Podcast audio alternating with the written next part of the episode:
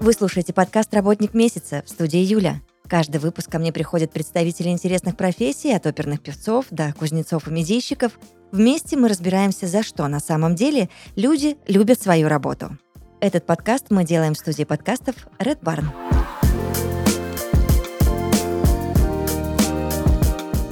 И сегодня со мной вместе разбираться в очередной классной теме будет генеральный директор группы компании Invoicebox а, Павел Стокер. Здравствуйте, Павел. Добрый. А, У меня есть к вам ряд вопросов, очень связанных тесно с вашей профессией, А, и я надеюсь, что мы с вами а, сейчас их все разберем э, и поймем, что к чему. Расскажите, пожалуйста, в общих чертах, чем занимается компания Invoicebox? В общем-то, наша компания представляет простой сервис. Мы обслуживаем корпоративные продажи для предпринимателей, там, крупных корпораций. Э, Обслуживаем как операционный офис. Отличительная особенность от всего рынка заключается в том, что мы не просто там аутсорсинг бухгалтерии или еще что-то такое. Мгм. Мы подставляем решение полностью. То есть в основном мы обеспечиваем электронные продажи. Мы изучаем систему продаж нашего клиента будущего потенциального, смотрим, какие у него есть проблемы, выстраиваем все бизнес-процессы постановки B2B продаж, потому что продажа физическому лицу очень сильно отличается, если вы продаете свои продукции или услуги организации. Выстраиваем все бизнес-процессы, смотрим на документы оборот, если нужно, привлекаем аудиторов, потом интегрируем технические средства, платежную систему интегрируем на сайт нашего партнера, и дальше сопровождаем продажи на протяжении всего жизненного цикла. Таким образом, в общем-то, с нашими технологиями, а поскольку мы уже давно работаем на этом рынке, клиенты, которые озадачены запуском корпоративных продаж, обращаясь к нам, получают практически, старым языком сказать, хозрасчетное самоокупаемое подразделение, которое очень четко следит и за расчетами, и за документооборотом, и за претензионными случаями, которые возникают у клиентов, ну и, в общем, все, что с этим связано. Ну, то есть получается, что практически все под ключ, правильно? Да, да, все под ключ. У нас собственная разработка, собственная биллинговая система. Все это достаточно дорогие удовольствия. Мгм. То есть, если вы, скажем так, продаете одну-две вещи там в день, ну, может быть, ваши менеджеры выставят счета. А если вы тысячами продаете что-то в день, то нужно тысяча счетов, тысяча подтверждений оплаты. А на каждую продажу нужно там 4-5 листов документов. Кому-то ИДО отправить, кому-то Почта России отправить документы. Документы все должны быть правильно подготовлены, все должны быть в срок. Провести сверку расчетов в конце отчетного периода, какие-то закрывающие акты предоставить. Вот это все делаем мы. И с нами, с нашим сервисом, один индивидуальный предприниматель может вести продажи как крупная торговая компания. И это очень удобно, скажу я вам. А, Павел, расскажите мне, пожалуйста, что значит быть э, финтех-компанией в 2021 году? Какие условия определяют ваш вектор развития? Ну, финтех-компании – это, конечно, беспокойная комьюнити, скажем так, потому что, с одной стороны, все время появляются какие-то регулятивные нормы от нашего регулятора Центрального банка, Мгм. дальше потом какие-то новые законодательные нормы в в Гражданском кодексе принимают, потом банки какие-то новые требования предъявляют компаниям, кто работает в области финтех, плюс появляются новые технологии, плюс э, увеличивается стоимость, стоимость разработки, Так, и везде надо быть в тренде, везде надо успевать, везде нужно отвечать и на бумаге, и плюс еще и следить за тем, что происходит на рынке. И быть финтех-компанией – это такой спринтер, который постоянно бежит с другими своими спринтерами, друзьями, коллегами, а может быть и конкурентами, и которому Мгм. нельзя остановиться. Мгм. Вот я бы так сказал. Вы знаете, вы мне сейчас просто описали всю эту картину, да, с чем вам приходится работать и сталкиваться ежедневно. Я сразу вспомнила вот этот аттракцион в цирке, когда тарелочки подкручивает артист на вот таких вот железных длинных колышках, Да, вот чтобы они не упали. Причем Да. Причем, знаете, нужно подкручивать с определенной скоростью, потому что если перекрутишь, то тарелочка вырвется и улетит. Понятно. Скажите мне, что входит в обязанности генерального директора такой большой компании? Я сейчас боюсь, что вам-то и часа не хватит все это перечислить, судя по тому, что вы уже рассказали. Но все же. В нашей компании мы построили достаточно все очень четко. У нас есть несколько руководителей, на которых сходятся точки напряжения по определенным задачам. Там Мгм. работа с юридическими вопросами, э, работа там с государственными органами, ответы на запросы, там взаимодействие с ФНС и с другими компетентными органами, если такое приходится. А если ты работаешь с большим кругом корпоративных клиентов, тебе все время приходят какие-то запросы там от, ну, не буду пугать, все равно отвечать надо, потому что закон обязывает, да. Плюс текучка, безусловно, безусловно. Плюс, э, если ты э, не играешь с государством в игры, а работаешь по-белому, абсолютно, то есть у тебя абсолютно прозрачный бизнес, здесь, соответственно, нужно следить за очень многими параметрами. Угу. Плюс тебе нужно, безусловно, следить за экономикой своего предприятия, особенно когда происходят такие флуктуации на рынке, как сейчас. И последний год, то мы закрываемся, то открываемся, то работаем, то не работаем обязанности генерального директора, я бы сказал бы, лучше бы их в таком количестве не было бы, наверное. Скажем так, было бы интересно просто заниматься творчеством. А у вас много замов? Четыре. Маркетинг, соответственно, развитие, финансы и по юридической части. А много вообще э, в подчинении людей? Ну, у нас около 40 человек работает, плюс еще на аутсорсе работает человек 15. Ну, примерно, ну, можно так сказать. Ну, аутсорс, насколько они мне подчинены? Они, наверное, подчинены нашим задачам. А социальная ответственность, да, порядка более 30 человек у нас. Павел, тогда опишите мне свой обычный рабочий день, если это, конечно, возможно. Понятно, что задачи, они всегда разные, но вот можно в предлагаемых обстоятельствах побыть. Вот что у вас было вчера и какие планы на сегодня, помимо записи подкаста? Подкаст занимает самую большую часть времени.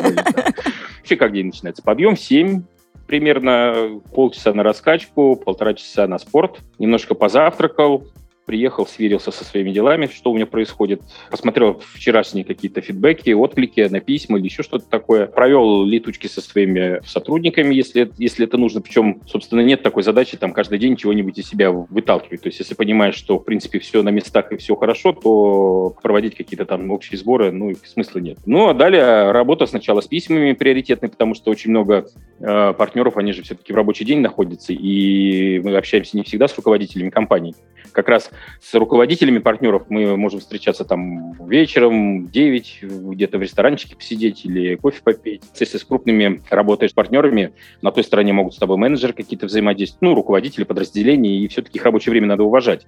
Поэтому все, что можно сделать в рабочий день именно в, в рабочие часы, стандартные, принятые, э, с партнерами ты решаешь эти вопросы. Дальше садишься за творчество, начинаешь писать там какие-нибудь задачи по презентациям или еще что-то такое, какие-то для себя проекты вырисовывать. Ну и обычно день там заканчивается, начиная там в 8, в 9 вечера. Приезжаешь домой, чуть-чуть поел, попил, посидел немножко так, тупо посмотрел в телевизор, не понимая, что там происходит, и лег спать.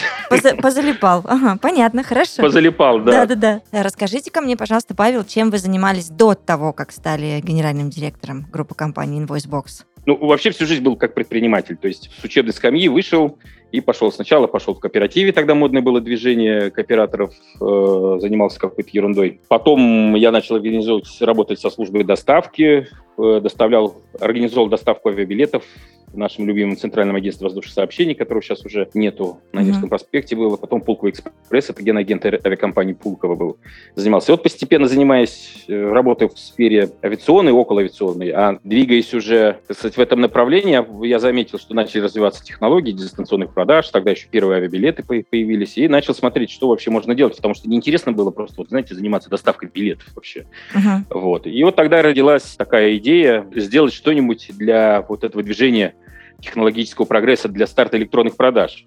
Одной из таких идей было как раз э, развитие альтернативных каналов оплат.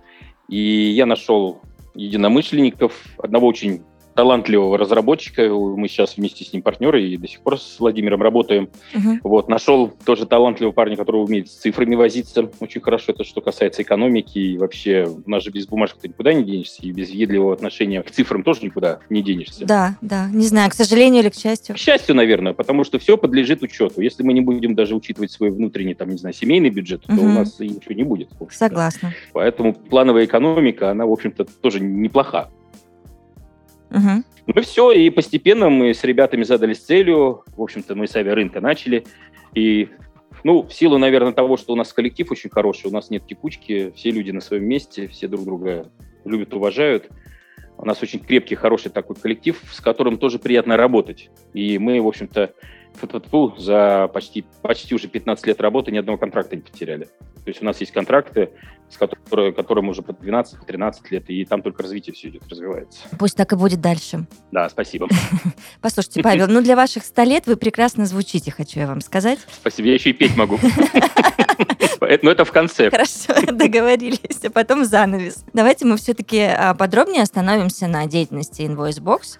Зачем бизнесу пользоваться вашим сервисом и вообще что это дает? А, но смотрите, ну, во-первых, что оно дает? Дает оно существенное увеличение э, продаж, скажем так, потому что мы же, ну, в основном в e-commerce заняты именно в, сфере продаж, в электронных uh-huh. продажах. Uh-huh.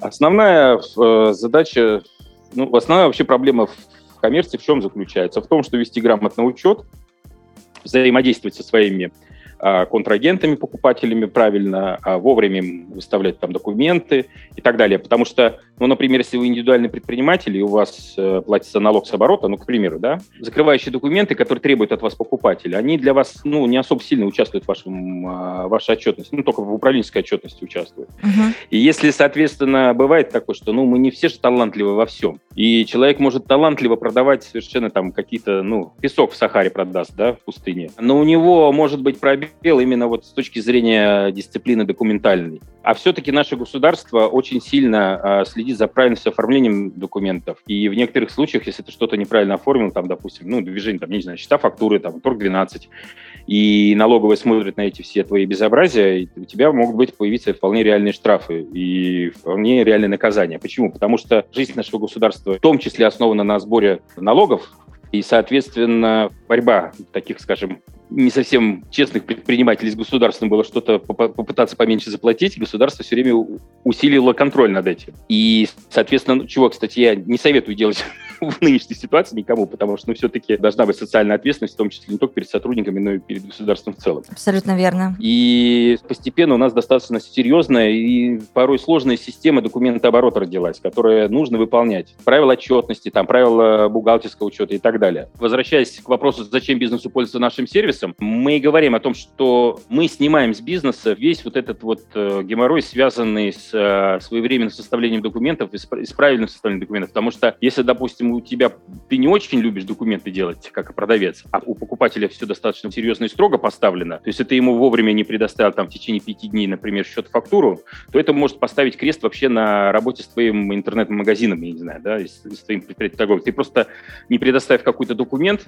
который тебе кажется неважным, потеряешь просто покупателя. Угу. Вот эти вот вещи все мы э, снимаем, то есть мы берем на себя вообще полный э, цикл документооборота и э, сопровождения вот этих вот корпоративных продаж То есть закрываем все чувствительные моменты в процессе.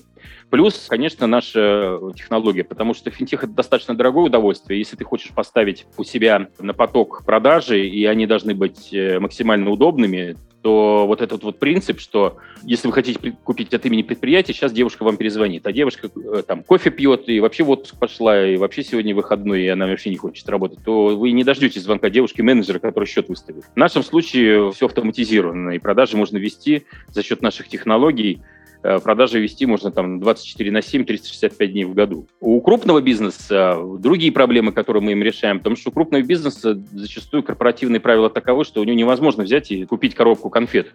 Для того, чтобы ее купить, ты должен пройти проверку там службы безопасности, предоставить там кучу документов, какую-то сделку оформить, да. В этом случае мы выступаем таким достаточно позитивным буфером. Наша компания проводит достаточно быстро проверку контрагентов на то, что с ними можно работать, что ты с ними, работая с ними, не попадешь в красную зону, и что тебе вообще не закроют там работу по счетам.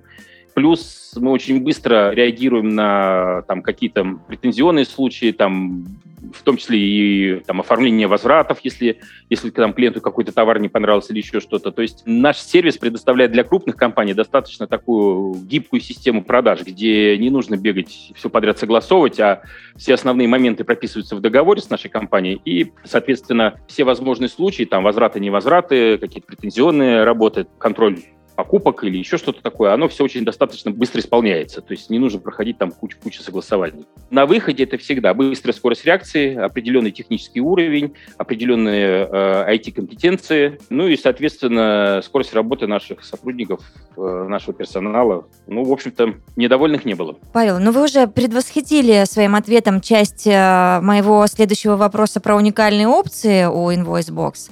А, но, может быть, стоит что-то еще сказать? Э, опции позиции, которая принципиально отличает вас, допустим, от конкурентов? Или у вас нет конкурентов, и вы все коллеги, но тем не менее? Да, ну, мы все друзья, но тут есть еще один такой момент. Единственная конкуренция, которая у нас создается, это когда компания организует собственную службу корпоративных продаж, грубо говоря, да, даже не корпоративных продаж, а ведет сама расчеты с корпоративными клиентами. А, это единственная конкуренция, но в силу того, что у нас огромное количество контрагентов. У нас практически более 200 тысяч компаний пользуются нашим сервисом для того, чтобы что-то приобрести у наших партнеров. Эм, и мы постоянно в теме находимся. То есть для скажем, для любой, для любой компании, кто что-то продает корпоративному клиенту, ну, обычно что там, отсрочка платежа, ну и просто контроль выставления счета и получения оплаты. У нас же куча различных есть функций, там, э, есть обещанный платеж, то есть когда клиент, который первый раз к нам обратился, мы вообще не знаем, насколько его компания платежеспособна, а, допустим, этой компании клиенту нужно срочно услугу получить, да, и нет времени на проведение расчетов, как с авиабилетами, да, клиенту нужно улететь сразу же, вот сейчас, но пока он счет согласует у руководителя, пока он э, бухгалтерия его оплатит, пока эти деньги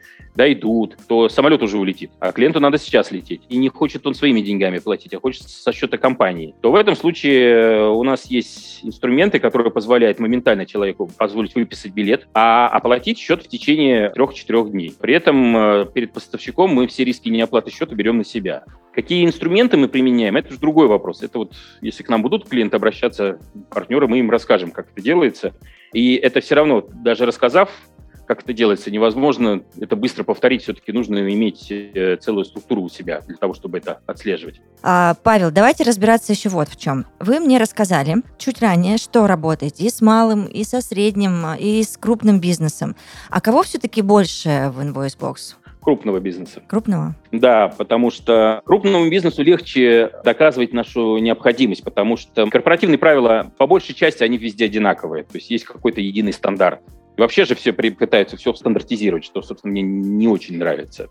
Когда мы приходим, мы просто знаем, что вот есть обычно, ну, болевые точки, вот они вот такие, такие, такие, такие. Это не негативные вещи абсолютно. То есть ты же приходишь в крупную компанию, крупную корпорацию, она уже состоялась.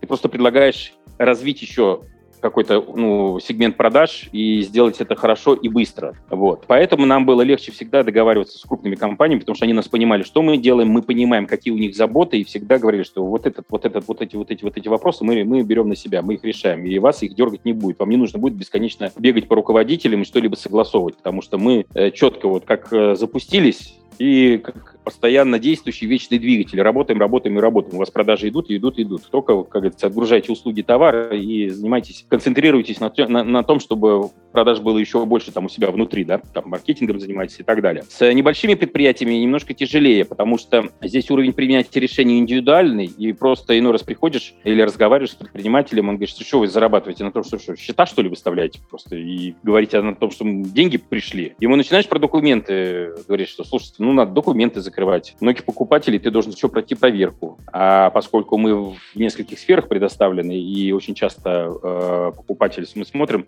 на контрагента нашего, он там купил билет или там продукцию купил, продукты питания купил в проке там или еще где-то. И это все наша система обрабатывает, и, соответственно, мы у него уже проведены как поставщик, грубо говоря. Вот. И мы вот индивидуальным предпринимателям говорим, там очень много вопросов, которые мы для тебя закрываем. Но есть одна тонкость, что если предприниматель не понимает, что эти действительно вопросы существуют, не сталкивался с крупным бизнесом, не сталкивался с корпоративными правилами. Его внутреннее отношение к документам, что это фигня, допустим, да, какая-то, что не нужно ими заниматься, вообще это ерунда, можно без документов обойтись или написать бумажку, а бы как, то тогда мы ему ничего не докажем. Ну, конечно, это логично, естественно. Что, что вы ему скажете? Ничего. Да ничего не скажем, да. А вот да. если предприниматель понимает прекрасно, что, во-первых, если у тебя нет корпоративного рынка продаж, ты реально упускаешь огромное количество клиентов, потому что, по сути дела, что такое корпоративные продажи? Это предприятие покупает что-либо для своих нужд. И когда государство уже начало конкретно закручивать винтики в области налоговой политики,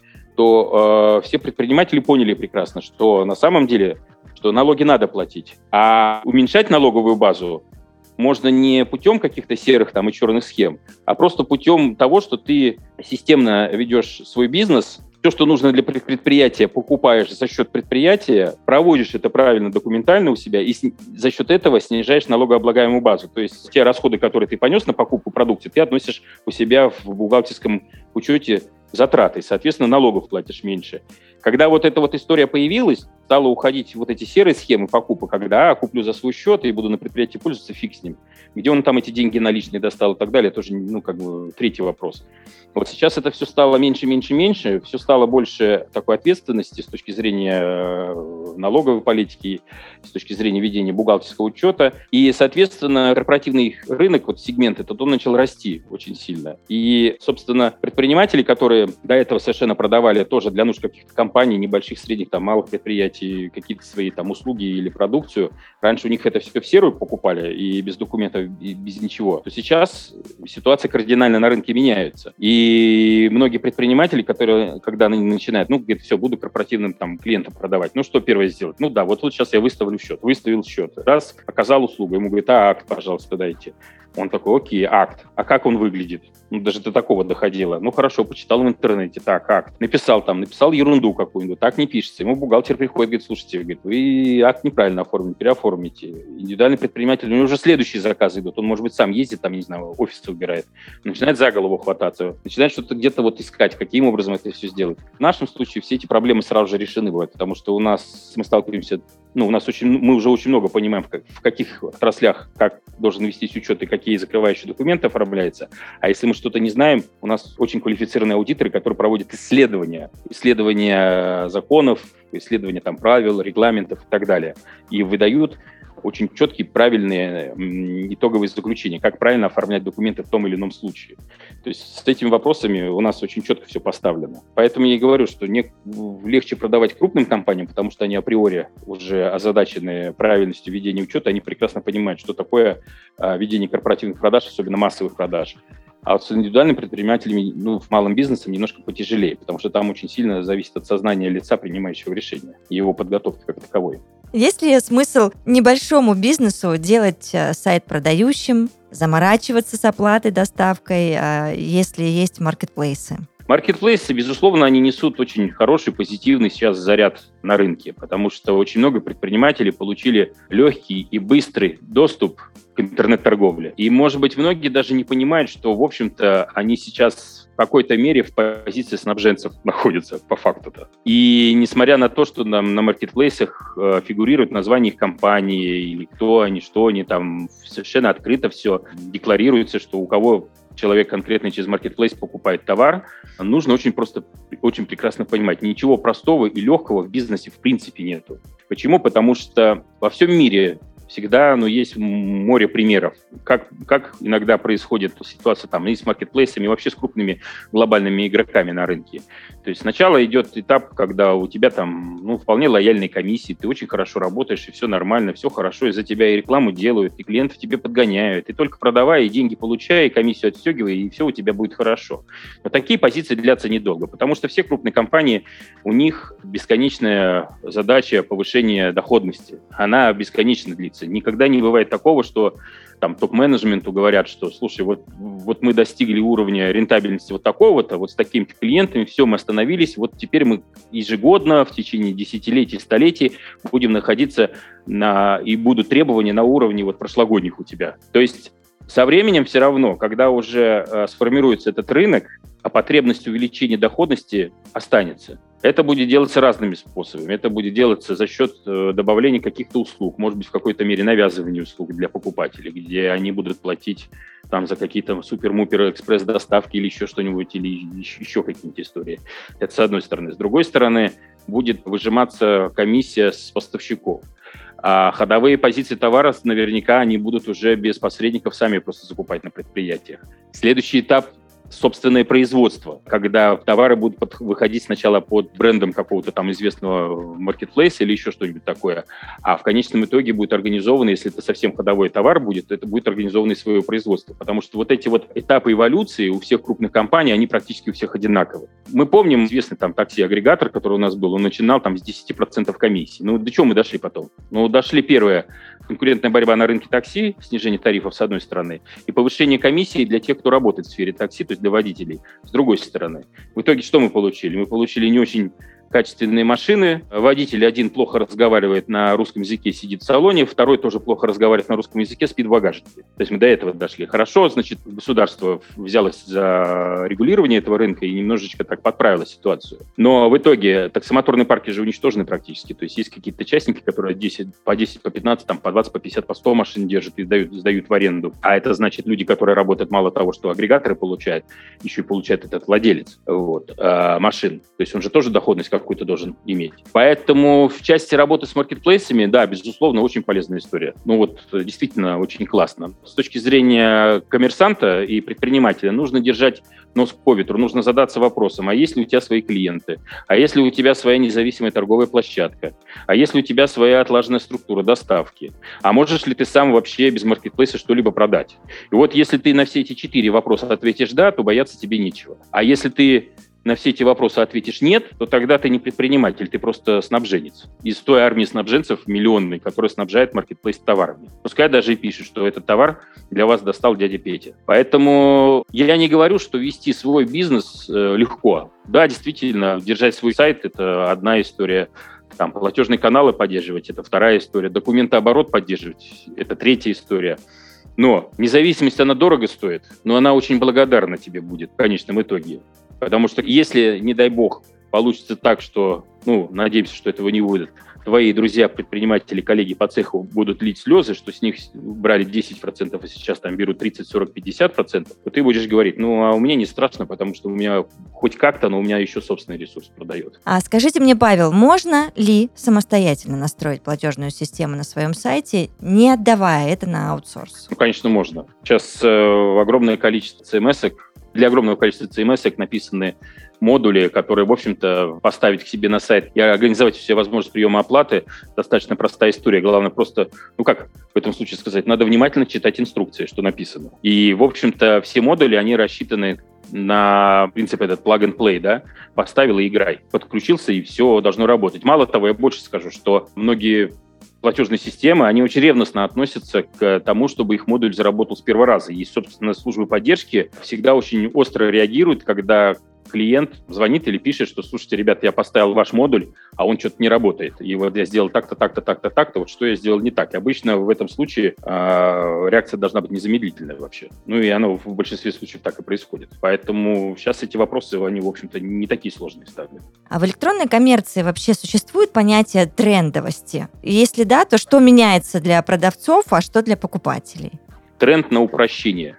Я думаю, что в конце концов все уйдет настолько в простые формы продаж. Грубо говоря, раньше же как? Что-то заморачивались с интернет-магазинами, с технологиями. Помните, сайты создавали, на котором там применяли различные фишки, где там крутится, вертится, чтобы дойти до вообще каталога товаров, нужно сначала какие-то мультики посмотреть на сайте. Да-да-да, было такое, точно. И все передвигается. А если у тебя еще комп старый, то это все передвигается и превращается в пырк, мырк, тырк такое. Да. Как говорится, кино из жизни пикселей, что ли, да? Вот, такое. А потом все сказали, да, слушайте, нужно попроще делать, давайте проще делать, проще, проще. Вот сейчас пошли продажи там социальных сетей, уже люди вообще без сайтов начинают работать. Потом появились вот эти вот системы выставления счета по этому самому по через ссылку, которая тебе приходит на телефон мобильный там, либо в почту приходит платежная ссылка, да. Uh-huh, uh-huh. Потом люди перестали, ну там интернет-магазинах сначала держали какие-то склады у себя, пытались товарные запасы. Сейчас не, ничего. Ну про маркетплейсы понятно, это отдельная история, у них больше возможностей, но очень многие работают с чужого склада. Очень многие буквально стали ну, продавать в социальных сетях. То есть все становится проще. Два, две причины этому. Первое это удобнее просто-напросто очень многим, да, то есть такое. Все-таки человеческое общение, оно человеческое общение есть. И когда ты проще, меньше с машиной общаешься, больше с человеком, вроде э, многим это не нравится, но с другой стороны, с точки продажи тебе все-таки интереснее с живым человеком по пообщаться, прежде чем что-то купить. А второе – это дороговизна, которая становится вообще в технологиях потому что там, за CMS заплати, за одно заплати, за это заплати, за третье заплати, да где-то еще нужно все это дело разместить, тоже заплатить, да интер, за интернет заплати, и вот, вот это вот все заплати приводит к тому, что да ну, ну его нафиг. Буду-ка я там в соцсети где-нибудь размещу свой товарчик. Не буду так продавать, буду переписываться через WhatsApp. То есть тренды у нас очень простые. Первое – это упрощение, а второе – глобализация. Вот два таких основных тренда, которые мы сейчас видим. Они вроде, они между собой, кстати, не дружат абсолютно. Это как, знаете, два сегмента, которые по дороге начали расходиться. То есть грубо говоря, мясо я буду покупать у Ивана Ивановича, потому что я знаю, что он фермер, у него всегда оно свежее, я знаю, что он там коров выращивает он не пичкает никакими лекарствами и так далее. А для дачника купить газовый шкаф какой-нибудь, я лучше пойду в маркетплейс куплю, потому что там это ширпотреб, это, он, он есть. Поэтому я думаю, что разбивка будет такая на специализированные товары и продавцы, которые имеют свой круг клиентов определенный, да, и ты ни на какой маркетплейс не пойдешь, ты будешь именно вот у него покупать, у этого человека. А второе, на всякую мелочь, которую тебе нужно было раньше ехать в торговые центры, ходить, бродить среди всей этой тусовки, нежели ты можешь от спичек до ежиков и собачек все заказать в одном месте, и тебе где-нибудь рядом с офисом в пункт выдачи это пришлют. Что в работе больше всего нравится вам? Самое любимое – это задумать какой-нибудь проект такой вот мощный, глобальный, не в рамках каких-то двух порталов, да, двух улиц, а именно такой, издвинуть его. И творчество. Творчество в бизнесе – это, кстати, очень такая интересная история. Почему-то пока что это дело не воспринимает, Потому что все предприниматели, которые занимаются ну, своим каким-то проекты свои двигают, и построение любых проектов – это такое творчество. Это проявление, истинное проявление интеллекта. Интеллекта и твоего потенциала как человека вообще. И когда у тебя начинаются крупные клиенты, они пользуются твоим сервисом, и им это нравится, вот это душевное такое удовольствие, что оно ни с чем ну, не сравнимо вообще, ну, непередаваемо. Я вам очень благодарна за проведенное вместе время, за этот прекрасно записанный подкаст. Да, конечно, спасибо большое. Мне тоже было приятно с вами пообщаться. С удовольствием пообщался и поотвечал на ваши вопросы. Да, спасибо вам. До свидания и хорошего уже вечера. До свидания. Мы поговорили с генеральным директором группы компании InvoiceBox. Павел Стогар ответил на наши вопросы. Это был подкаст «Работник месяца». Мы обязательно услышимся. Пока.